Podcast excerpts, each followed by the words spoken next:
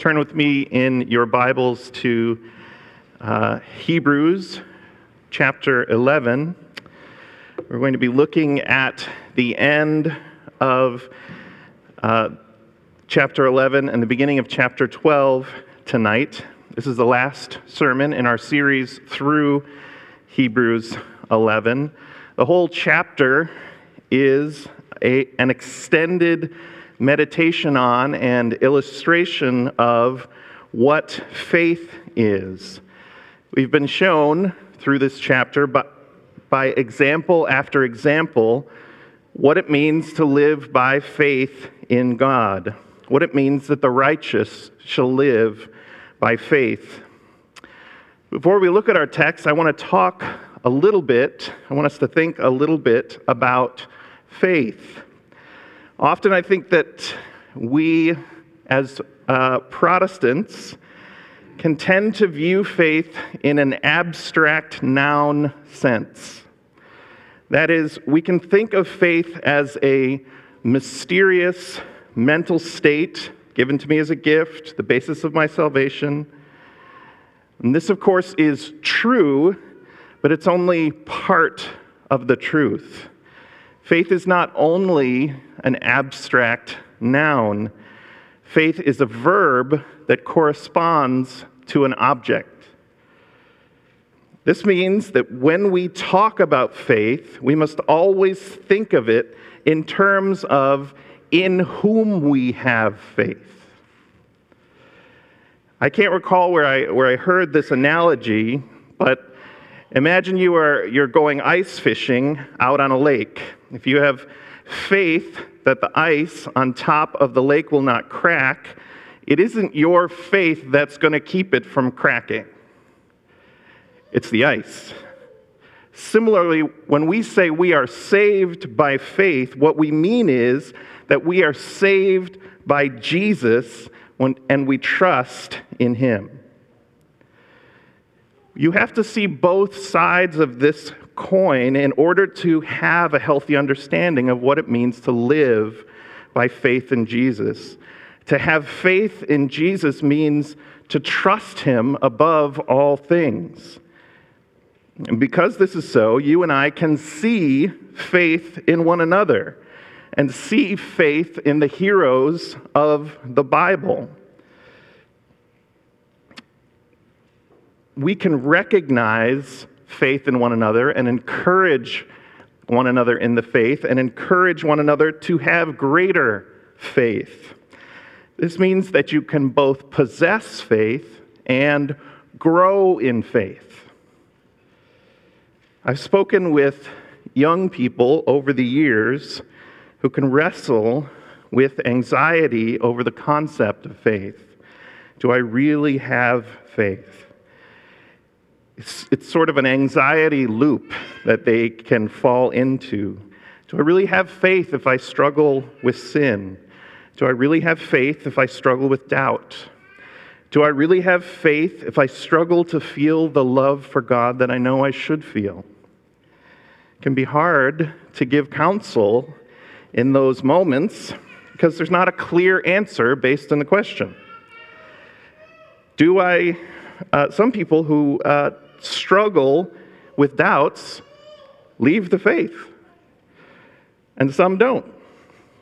The proof of faith is not in the existence or non existence of doubt, it's in the decisions made in the face of doubt.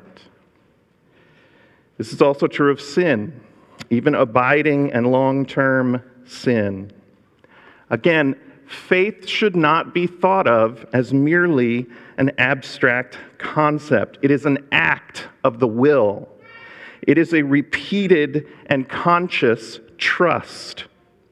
We don't just possess faith, we live out faith. So the writer of the Hebrews, can, the book of the Hebrews, can say, See all these great heroes from the Old Testament, you should do what they did, which is you should trust in the Lord, and He will act on your behalf and deliver you. The purpose of this chapter has been to exhort the reader to keep on trusting in God. Chapter 11 makes a beautiful case for keeping the faith. The need to keep the faith was the reason the author gave for introducing this chapter at the end of chapter 10, verses 35 and 36. Therefore, do not throw away your confidence, which has a great reward. For you have need of endurance, so that when you have done the will of God, you may receive what is promised. Faith is proved by what you do next, brothers and sisters. Today is hard. Where will you go for help? Maybe today is so comfortable that you've forgotten what it means to need help. What will you do next? In what will you seek for deliverance? The exhortation of Hebrews 11 in answer to these questions is trust in the Lord, trust in the Lord, trust in the Lord. He is worthy of your trust and he will deliver you. This exhortation is articulated in our passage for this evening. And as we turn to the text, let's ask the Lord's blessing upon our minds and the words that are used to explain this text. There, this isn't just something we, we just do by rote. There is transformative power in the Word of God as we submit ourselves to it in humility and faith. So let's pray for the Lord's help. Lord, thank you for this time that we have together in your Word. We ask that you would make us into good soil, that, you, that we would hear your voice and obey as you speak to us. Not because we are smart listeners or because I am a good presenter, but because by your sovereign power you choose to open our minds to your word tonight. And by your word, would you grant to us greater hope, deeper faith, increased joy? We ask all this in Jesus' name, amen. All right, Hebrews chapter 11, starting in verse 39. And all these, though commended through their faith, did not receive what was promised, since God had provided something better for us, that apart from us they should not be made perfect. Therefore, since we are surrounded by so great a cloud of witnesses, let us also lay aside every weight and sin which clings so closely, and let us run with endurance the race that is set before us. Looking to Jesus, the founder and perfecter of our faith, who for the joy that was set before him endured the cross, despising the shame and is seated at the right hand of the throne of God. The author of the book of Hebrews grounds an exhortation, like we said, to us in all the testimonies that he's given, that he's written about uh, so far in chapter 11. This exhortation is to persevere, to keep running to keep on in the race of faith until the end. I'm going to summarize this passage uh, with a sentence, and this sentence is going to be our outline for the rest of, of tonight. And here's the sentence for you Since we can see the promise clearly, we must lay aside every distraction and keep running the race, looking to Jesus. That's our outline, those three, those three clauses. First, since we can see the promise clearly. Verses 39 and 40 summarize two very important truths about our salvation. The first is that there is only one way to be saved. That is, justification by faith alone has always been the way that God's people are saved. The Old Testament saints are not saved in some other way than by faith in Christ. There is not more than one gospel. The story of salvation has always been by faith alone. While you and I look back to the life, death, and resurrection of Christ and place our faith in him, they looked forward to the deliverance from God and had faith in it.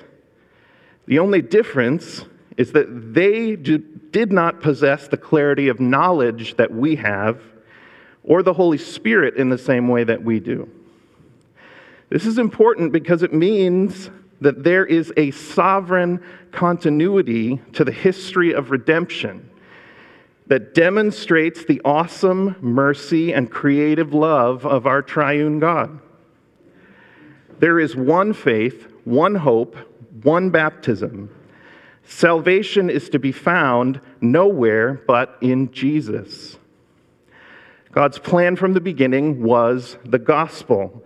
There's not one gospel for one kind of person and one for another. This means that modern day Israel, uh, people in modern day Israel who have not placed their faith in Christ, who have not embraced Christ, must do so in order to be saved. This means that there aren't people out there who are saved apart from hearing the gospel. It means that your kids need to place their faith in Christ in order to be saved.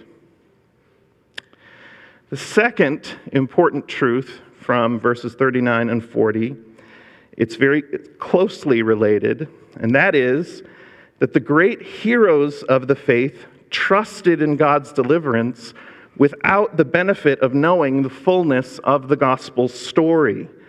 That is to say, those who know the faithfulness of God revealed in the life, death, and resurrection of Jesus Christ have so much greater reason to trust in God than even those who came before.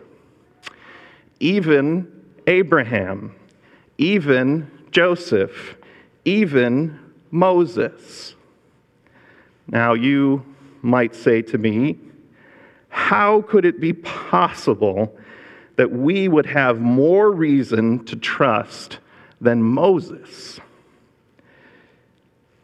And the answer is because the great deliverance of mankind has been made known to you. The answer to the crisis of history has been shown in Easter glory to us. Moses got to Moses got to see God intervene on behalf of his people, and you have gotten to see in this book the events of Chris, in the events of Christmas, God intervening on behalf of fallen humanity. Moses got to be the back, got to see the back of God, and you and I get to know the personality of God, the love and mercy and strength in the person of Jesus Christ. Moses heard the cryptic, I am who I am, and we have heard, I am the bread of life, the light of the world, the door of the sheep, the resurrection and the life, the good shepherd, the way, the truth, and the life, and the true vine. Moses got to rehearse an analogy of the atonement for sin, and we have our sins washed away by the blood of the incarnate Christ. Moses received the law on tablets of stone, and we have the law written on our hearts. We have the Holy Spirit within us, uniting us to Christ and mysteriously working within us both to do and to uh, to will and to do, granting faith and strengthening faith, speaking the words of God to our hearts through the word, miraculously turning hearts of stone to hearts of flesh. John Calvin argues that what's happening here in these two verses, 39 and 40, is the traditional rabbinic argument. That is, the argument from the lesser to the greater. So that is to say, if they, these heroes that, of Israel that we've talked about throughout chapter 11, had reason to persevere in their faith in, in God, how much more should you and I persevere knowing what we know? After reading chapter 11, this summary show, points us to we, we should be asking ourselves is God trustworthy? Is he trustworthy in the midst of heart, our hardest situations? Is he trustworthy enough to deliver us in our affliction or challenge us in our apathy? The lives of the saints of old, the Word of God, the person of Jesus all emphatically demonstrate yes, God is trustworthy. Let's move to the second part of our outline. Since we can see the promise clearly, we must lay aside every distraction and run the race. The author of Hebrews tells us since we can so clearly see that he is faithful in the lives of those who have trusted in him, we should also trust in him.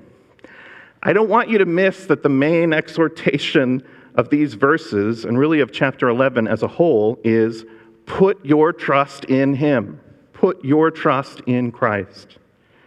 Put your trust in Him. Imagine you, you woke up on Thanksgiving morning, uh, and this is the day that you were going to run the turkey trot.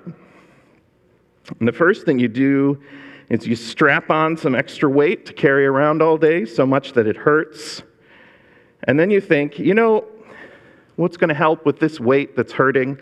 I'm going to I'm going to use this straitjacket that I bought, and I'm going to tie it as tight as possible so that I can't breathe. All right, I guess I'm ready to run. The analogy that's being made here in verse 1 of chapter 12 is of a long distance race. The Christian life is a long distance race. Your doubt, doubts and your fears and your anxieties are extra weight that you put on yourself that you don't need to. And the sin that you commit to deal with that weight is actually strangling you. Verse 1 says, Because of the hope that you have in what Christ has done for you, you can let go of those fears, and you need to do so and also kick out your sin and get on with the race by faith. Isn't it fascinating that these are exactly the things that we're prone to look to when things get difficult? We burden ourselves with anxieties, we medicate ourselves with sin. It's like the writer knows that these are the two forks in the road for the long race called the Christian life. Verse 1 is telling us don't go down either of those roads. Don't get distracted by sin or anxiety. Set your eyes on the goal, which is Jesus. I want to underscore that God is not simply saying that we need to have faith in something, anything, and all things will work out. He is not saying the goal of life is faith in something. Be like those heroes who had faith in something. No, the, the point is who they had faith in. Faith in faith is nothing.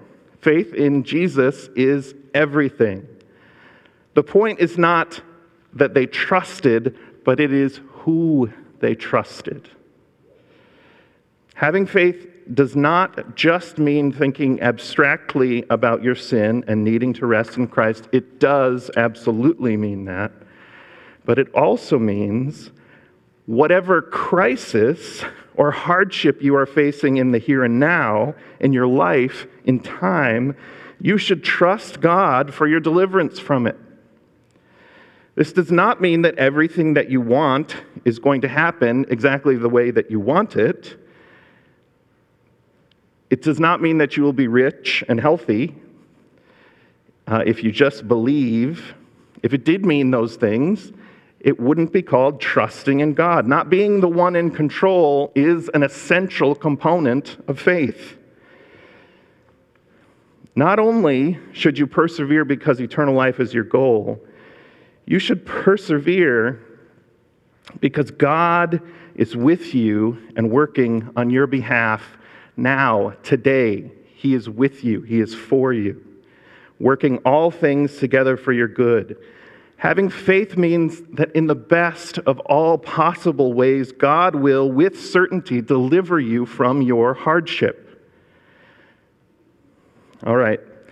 And the third part of our uh, outline sentence tonight. Uh, since we can see the promises clearly, we must lay aside every distraction and run the race. Looking to Jesus. We are, we are meant to see, verse 2 of chapter 12 says, uh, we are meant to see that Jesus is the ultimate example of what it means to act in faith. Let's read it. Verse 12, starting in verse 1.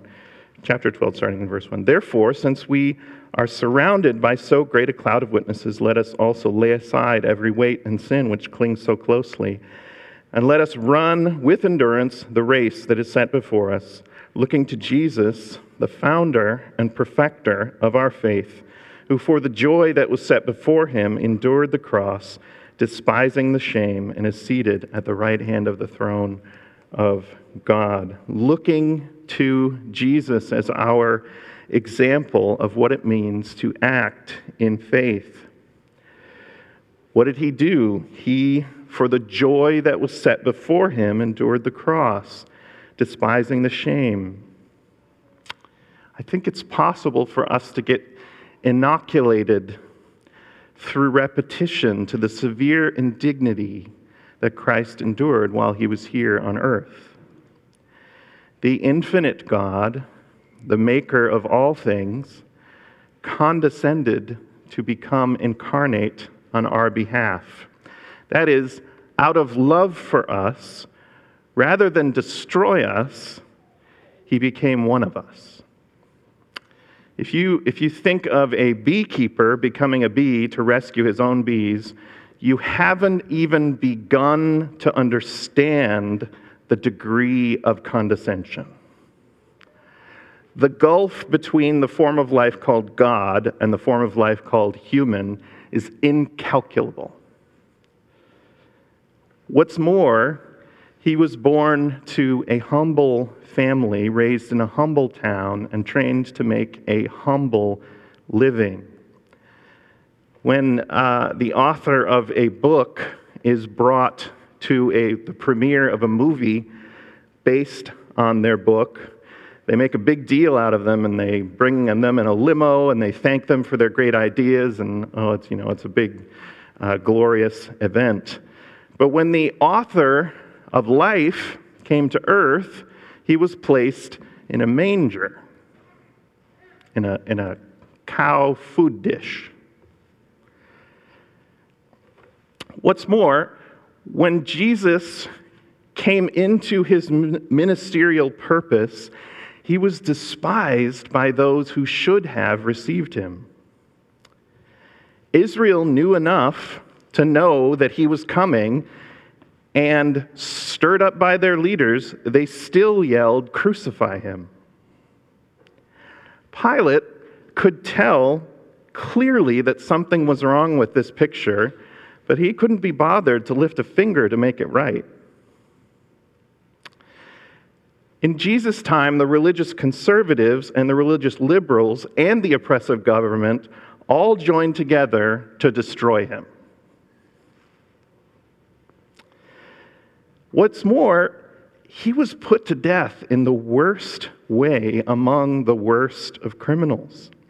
Basically, he was equated with the worst of sinners, unjustly beaten and mocked, and then put to death the one who designed the arms to have the strength and the lungs, throat, and mouth to form the words, was beaten with one of those arms and mocked with one of those mouths.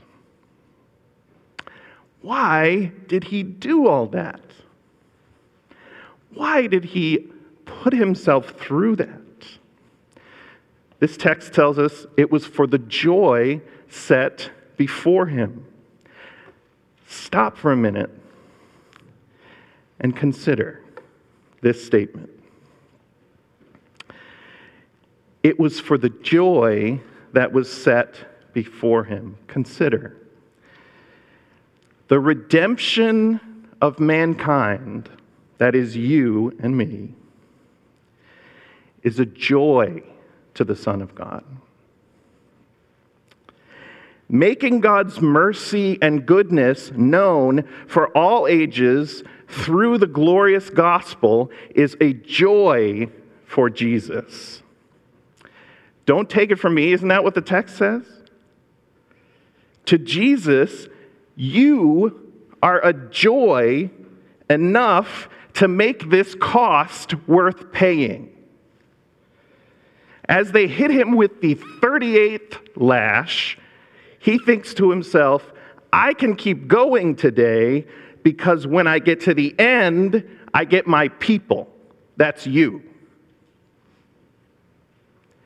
The author here says, Christian, follow your leader.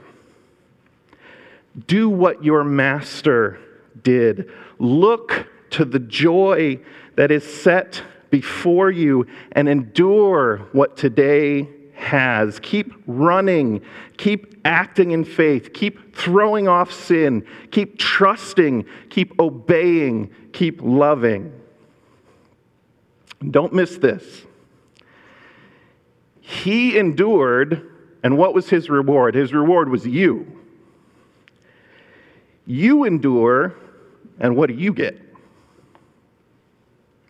You get him. Yes, you get heaven. Yes, you get joy everlasting in a world without sin and suffering. But those things are a byproduct of who he is and what he's done. Those are the things that, that's what it means to move in with him. You get him. He is the founder and protector, perfecter of our faith. That is, he is the beginning and the end of our faith. He is the starter and the finisher of our faith. He gives it to you and he will bring it to the end. He made a way for you to be saved and he keeps and preserves his own. He is the object of our faith and he is also the outcome of our faith. He is the means of our faith and he is the goal of our faith. I was told a story once, I'm not sure if it's true. I assume it's not. It sort of fits the illustration too perfectly, but it illustrates uh, very well what it means to have faith, as well as anything I've ever heard. The story is a boy climbs out his bedroom window onto the roof of his home because there is a fire on the first floor of his home. The rest of the family on the first floor gets out, and they are safe. But the boy is stuck on the roof, and the fire is quickly spreading. The smoke is thick where he is, and he can't see anything other than the smoke. But he can hear his father calling to him from the lawn and saying, Come to the edge of the roof and jump. The boy walks to the edge, but the smoke is too thick, and he says, I can't see you. I don't know where to jump.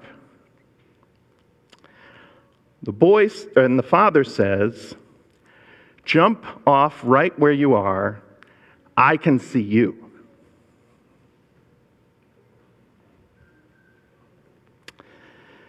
What we are asked to do in the Christian life is to trust that our loving Father can save us.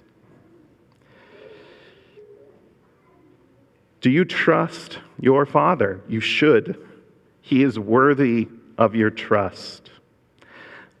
The, the Hall of Fame of Faith, listed in chapter 11, is less a story about the faithfulness of these heroes and rather it is a story about the faithfulness of God to these heroes. Do you see that what they did, what we've been told all through chapter 11, is jump off the roof into the hands of their father? Do you hear them saying to you, you also should trust in this good Father?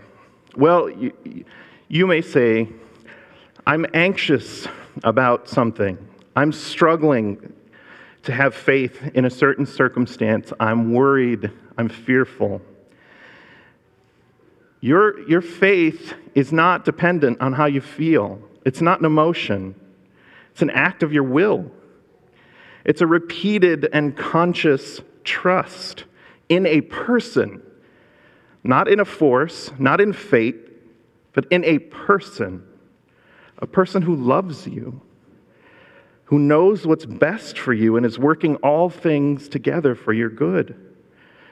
Of course, it is the case that in our finiteness and brokenness, we will struggle sometimes to believe. The Bible says, have faith. Have faith that these things are true. And we remind ourselves and we remind one another that He is worthy of our trust. And He will bring all things to a glorious completion. Okay, you say, but I, am still scared. If only there was some proof that this father loved me like he loved those Old Testament saints, then I know that I could be sure. Romans 5, verse 8. But God shows his love for us in that while we were still sinners, Christ died for us. Ephesians 2, verses 4 and 5. But God, being rich in mercy because of the great love with which He loved us, even when we were dead in our trespasses, made us alive together with Christ. By grace you have been saved. Romans 8, verses 37 through 39. No, in all these things we are more than conquerors through him who loved us. For I am sure that neither death, nor life, nor angels, nor rulers, nor things present, nor things to come, nor powers, nor height, nor depth, nor anything else in all creation will be able to separate us from the love of God in Christ Jesus our Lord. Jesus himself is proof beyond all doubt that the Father not only loves us, but can be trusted above all things. Place your faith in Him, persevere, stick with Him. Let's pray. Lord Jesus, you are the Alpha and the Omega, the first and the last. We do not deserve your love. We do not deserve your mercy. We do not deserve to be your chosen. But we see and we affirm that your condescension, your life, your death, and your resurrection demonstrate in power and certainty the steadfast, unbreakable, unshakable love that you have for your people. And we stand in awe because you have made a way for us to be saved. You have planned it from all eternity. And we ask that you would grant to us perseverance to run this race to the end. We thank you that those whom the Father has given to you cannot be taken from your hand. We rest in you, Lord Christ. In your name, amen.